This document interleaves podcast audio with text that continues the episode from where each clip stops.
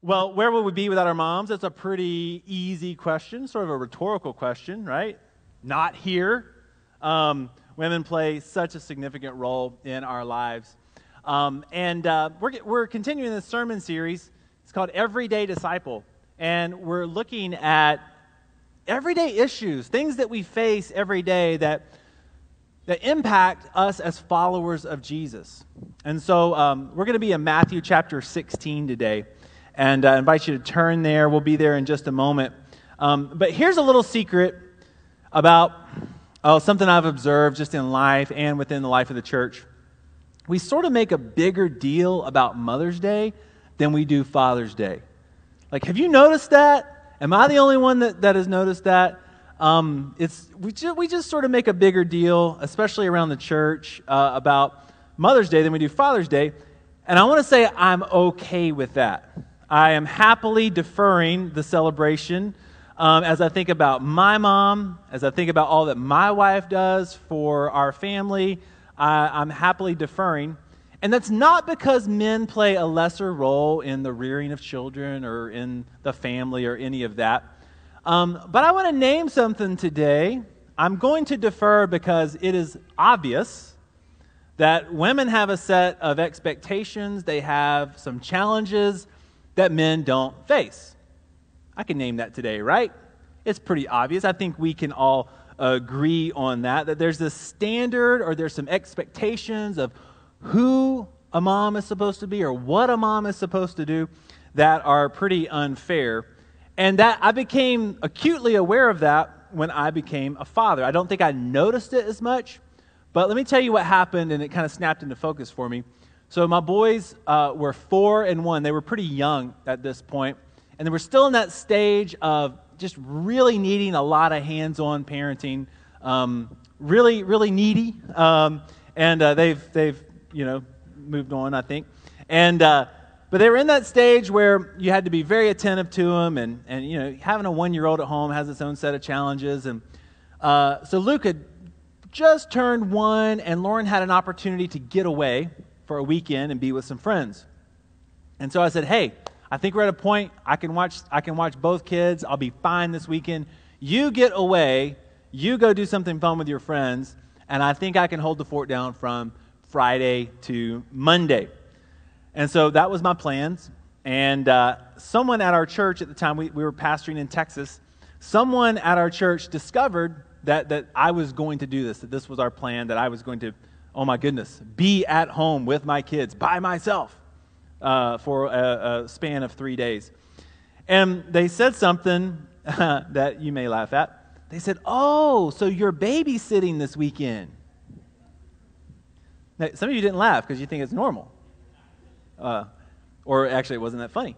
Um, oh, you're babysitting this weekend. That's so nice. To which I replied, No, I'm not babysitting. I'm doing this thing called being a father. Um, and it's not nice. I don't get extra credit for this. This is not some altruistic thing I decided to do because I'm such a great person.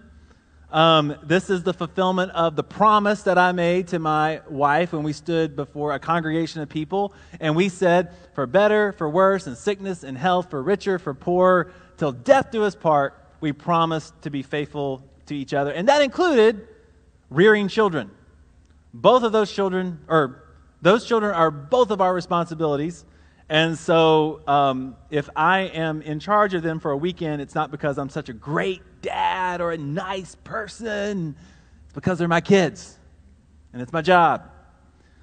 So then they said, I didn't say all that to them. Um,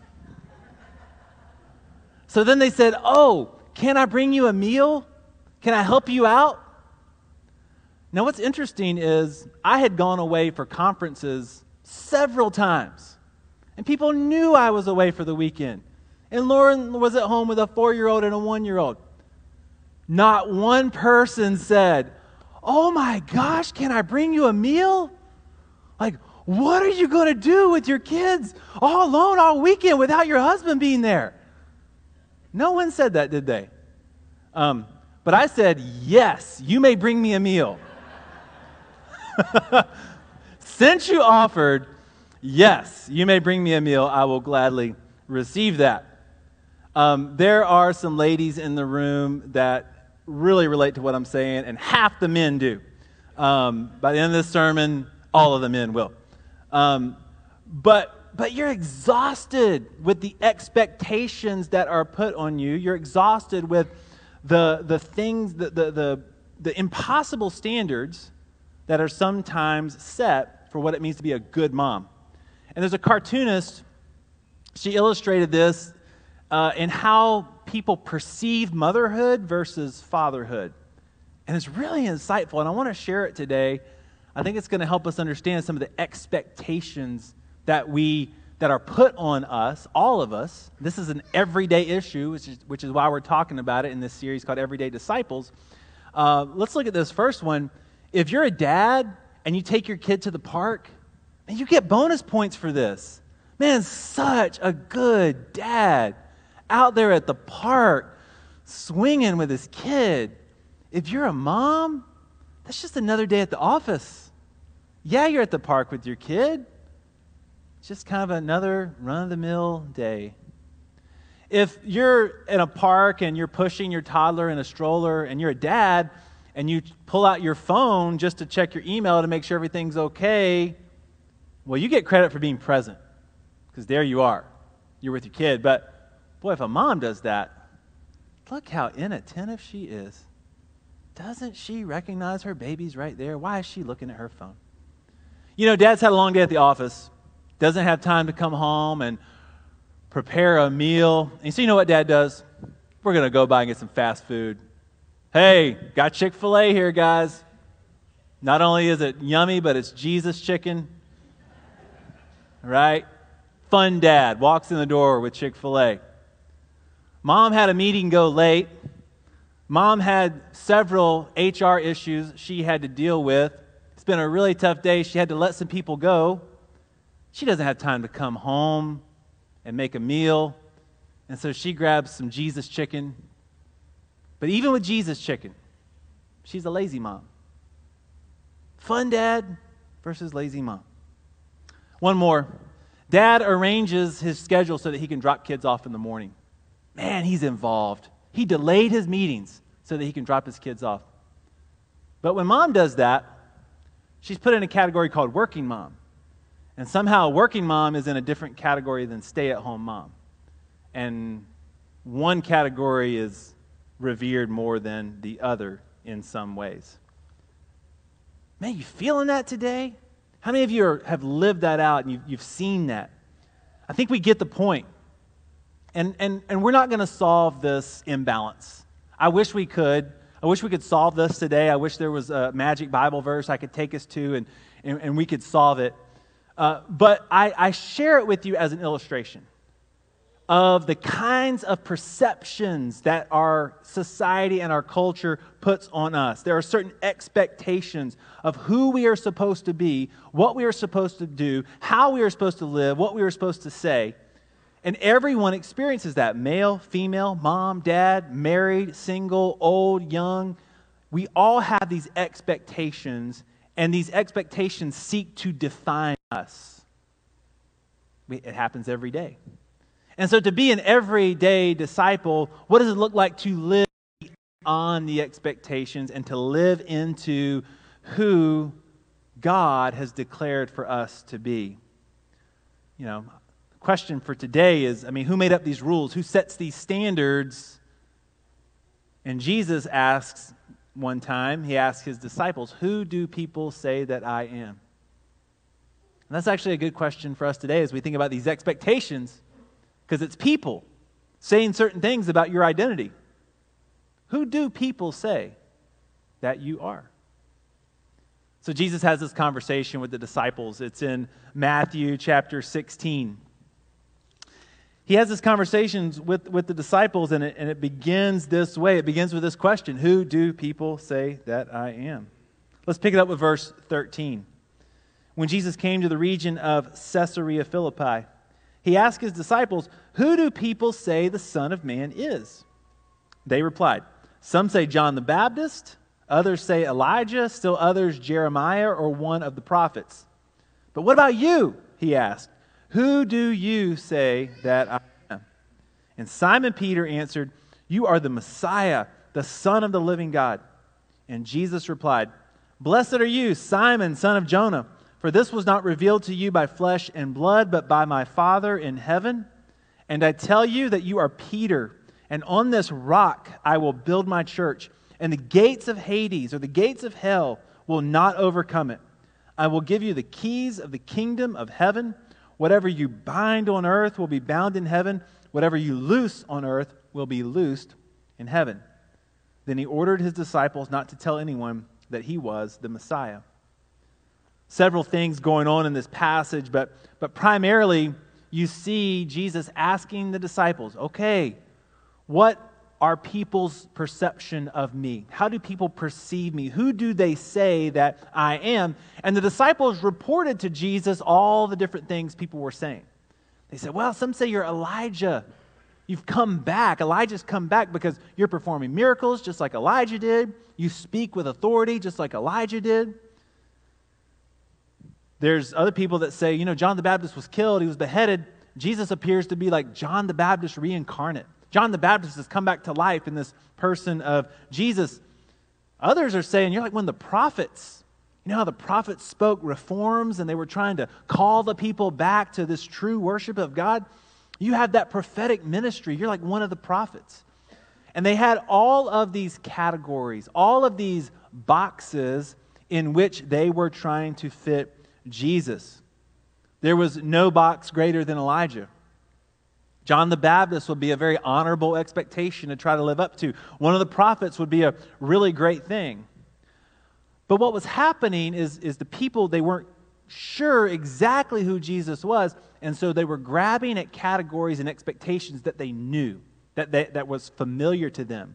And if they could fit Jesus into this box called Elijah, or if they could fit him into this box called John the Baptist, they would be able to expect what he was going to do next. They would be able to predict and control and manipulate what Jesus was going to do by fitting him in these categories that were known and familiar. Essentially, they were hoping to fashion Jesus in their image. And author and pastor Kevin DeYoung, he's written a blog that's now become pretty popular it's called Who Do You Say That I Am? And he unpacks this passage a little bit and he speaks to how we do the same thing. Like we have these ideas of who we want Jesus to be and what we want Jesus to do. And, and we want our Jesus to fit in our little box and our little, our little expectation. We want him to check all these boxes and fit in this category. And we want him to do certain things for us. And he writes this he says, How many people know the real Jesus? He said, There's Republican Jesus, who's against tax increases and activist judges and for family values and owning firearms. There's Democrat Jesus, who's against Wall Street and Walmart and for reducing our carbon footprint and spending other people's money. There's therapist Jesus, who helps us cope with life's problems, who heals our past, tells us how valuable we are, and not to be too hard on ourselves. There's Starbucks Jesus, who drinks fair trade coffee, loves spiritual conversations, drives a hybrid, and goes to film festivals. There's open minded Jesus, who loves everyone all the time, no matter what, except for those who are not as open minded as they are. There's touchdown Jesus, who helps athletes run faster and jump higher than non Christians. This Jesus determines the outcomes of Super Bowls. There's hippie Jesus, who teaches everyone to give peace a chance, to imagine a world without religion, helps us remember that all you need is love. There's yuppie Jesus, who encourages us to reach our full potential, to reach for the stars, to buy a boat. There's spirituality Jesus, who hates religion, churches, pastors, priests, and doctrine. He wants us to find the good within and listens to ambiguously spiritual music. There's platitude Jesus, this is the Jesus we find in Hallmark Christian spe- Christmas specials and greeting cards and bad sermons. He inspires people to believe in themselves and lifts us up so we can walk on mountains. There's revolutionary Jesus, who teaches us to rebel against the status quo, to stick it to the man, to dream up impossible utopian schemes. There's Guru Jesus, a wise, inspirational teacher who believes in you, helps you to find your center. There's boyfriend Jesus, who wraps his arms around us as we sing about his intoxicating love in our secret place. There's good example Jesus, who shows you how to help people change the planet and become the best you that you can be. I think you see the point. We've got a lot of categories.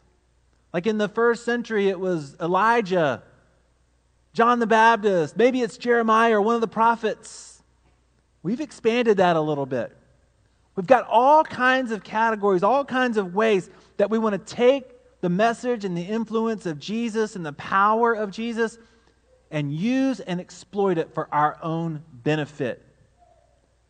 And friends, I think that you didn't get up and come to church this morning so that you could encounter any of those. Like you came here for a fresh encounter with the resurrected Jesus, the Jesus that we proclaim as Savior and Lord. And this Jesus is not here to allow you to fashion him in your image. This Jesus, Jesus is here so that you might be fashioned in his image, so that you might be more like him. And what he demonstrates in his life, death, resurrection is, is the way to conquer is the way of suffering. The, the, the way to overcome the evil and the powers in the world is to lay down your power and to walk in obedience to the Father and to entrust your life to Him. Jesus shows us the way of suffering, He shows us the way of the cross. He shows us a way that is so counter to the ways of the, this world. It's counter to Republican Jesus and Democrat Jesus and all the other Jesuses I've listed today. This way of the cross is so counter to all of that. And he invites us to be formed in his image. And so that process begins with this question that Jesus asked the disciples. And he asks those disciples gathered here today the same question Who do you say that I am? We can stand here today and we can critique partisan Jesus and hippie Jesus and guru Jesus and Starbucks Jesus and all of them. But the real business that we need to get down to today is who do you say that I am. Who do you proclaim as Savior and Lord? Not surprisingly, guess who has the right answer? Is Peter. Peter steps up. He says, You are the Messiah, the Son of the living God. He makes two bold statements there. One is, of all that was prophesied about the Messiah in the, in the prophets, Jesus, you are the one. And then he goes a step further and he says, You are the Son of the living God. There, you are divine. You are connected to the very life of God. There are so many reasons why this confession of Peter would get Peter in a lot of trouble with the religious leaders. He's blasphemed God by making this Jewish carpenter from Nazareth divine. But he's also grossly misinterpreted the Old Testament to think that someone from Nazareth would actually be the Messiah that God had promised. And so Peter makes this bold confession, a confession that will get him in trouble.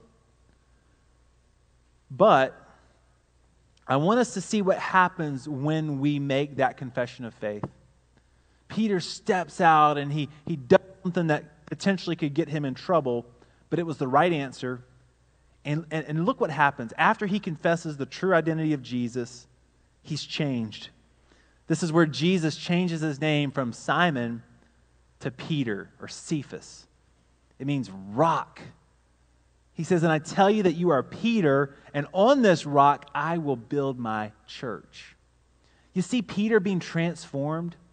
As Peter makes a decision to not fit Jesus into all the categories, but to confess him for who he is, it transforms him and it changes him. And friend, the, the implication for us is clear today that as we know this Jesus more, as we become more intimate with this Jesus, as we feast on his word, as we embrace this way of the cross, as we know Jesus more, we find our true identity in Him. There are so many expectations that are put on you. There are expectations that are put on you at work. There are expectations that, put, that are put on you because of perhaps your gender. We've talked about those today. There's all these expectations of, of who you're supposed to be and, and what you're supposed to do and, and how you're supposed to live. But the call of the gospel is to get to know this Jesus and to allow all of those expectations to fall away and to find your identity in Him. And when you rest and you trust in this identity as a child of God, redeemed by God, saved by God's grace, when you find and rest in this, all of those other things fall away and you become who you were originally created to be. Jesus said, You are Peter. On this rock, I'm going to build my church. I'm going to do something amazing through your life. And you see this amazing thing happen in this passage it begins with the expectations of all the people. It begins with the people trying to fit Jesus and to mold Jesus into their image, and it ends with Peter, who makes a confession of faith, being molded and shaped in the image of Jesus. And that same journey is the one that we are invited to go on today. Yeah, so, what does this look like in our everyday life? Like, what are forces or factors that keep this from happening? And I want to just pull out one since we're talking about everyday issues. Um, I don't think we fully know yet how these little things have changed our life.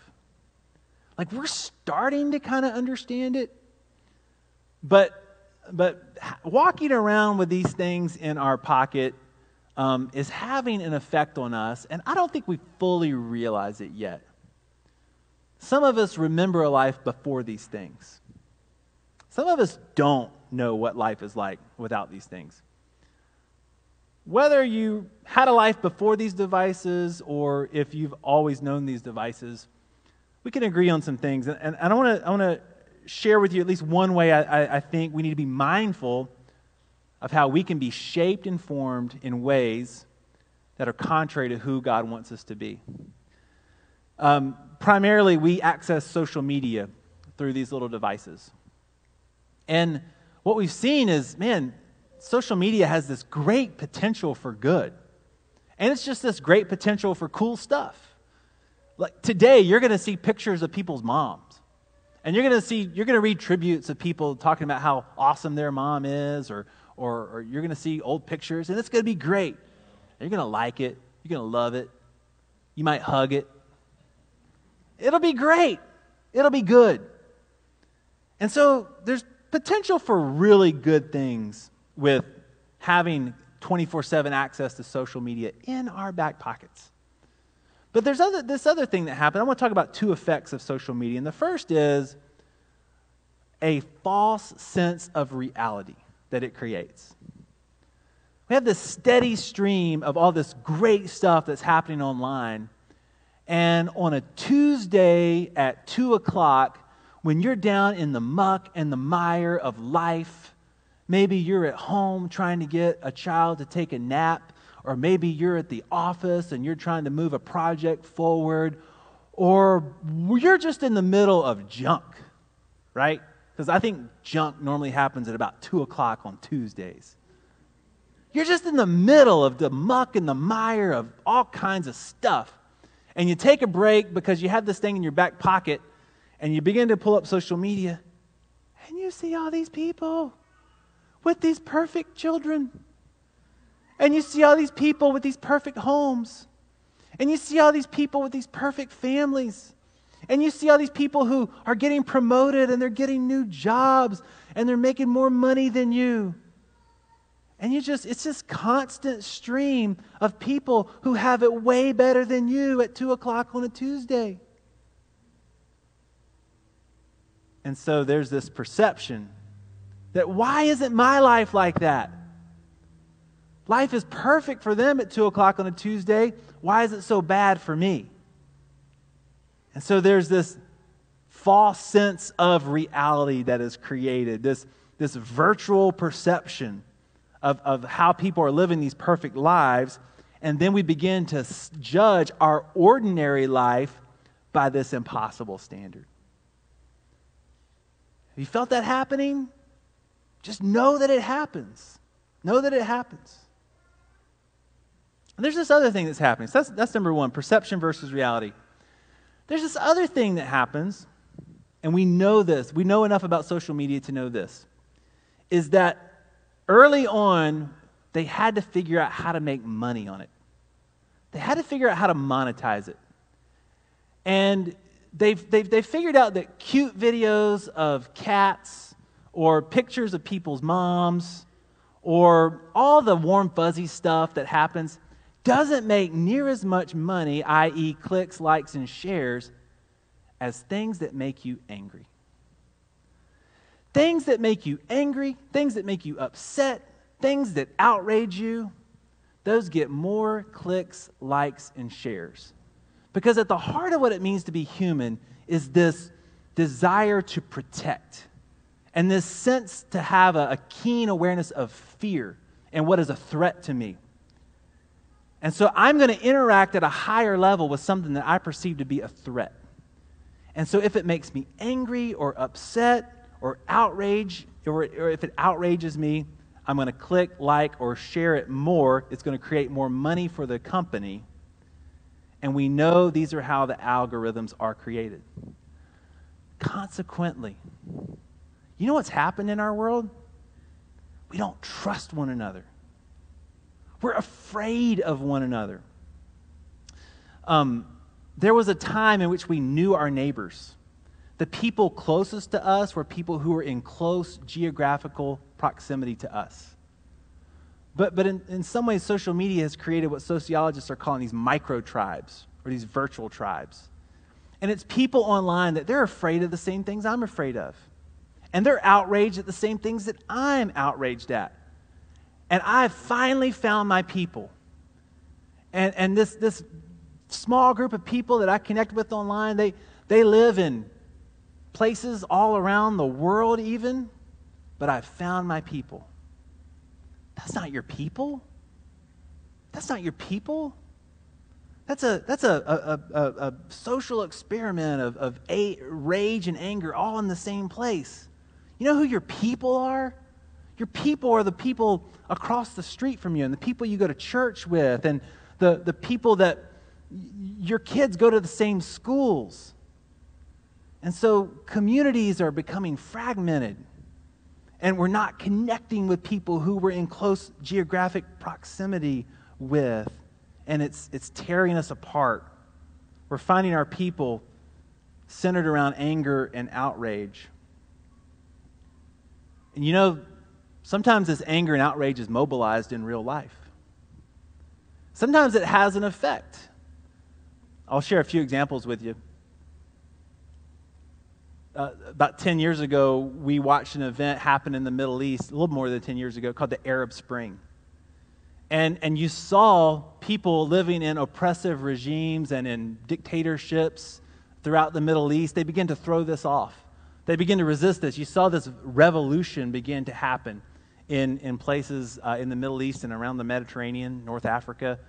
Um, and this, this political movement was called the Arab Spring, and, and it had an effect for a while. It was able to replace authoritarian dictatorships with some kind of, of alternative government. And it was largely, it largely happened because people were connecting on social media. And so this anger and this rage produced this revolution. But after the revolution, when it came time to govern, and when it came time to bring people together so that you could accomplish something, there was a vacuum. And, and, and, that wasn't able to happen.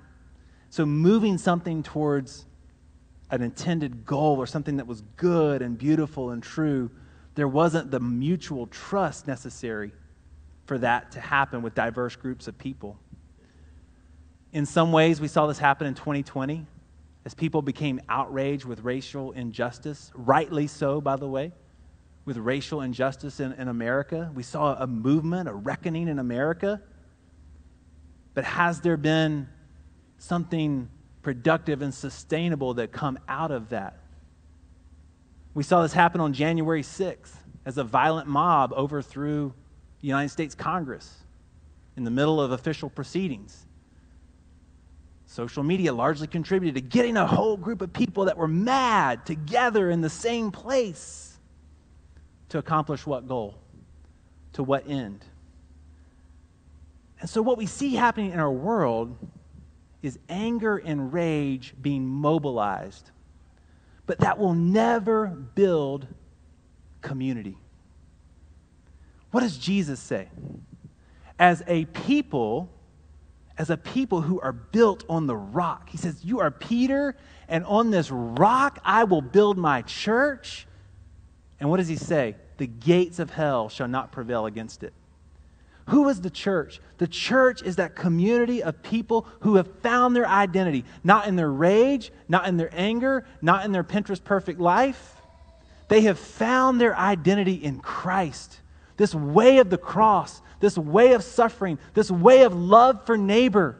They have found their identity in that, and they have said, This is the most important thing in my life. I'm going to love like Jesus loves, I'm going to speak like Jesus.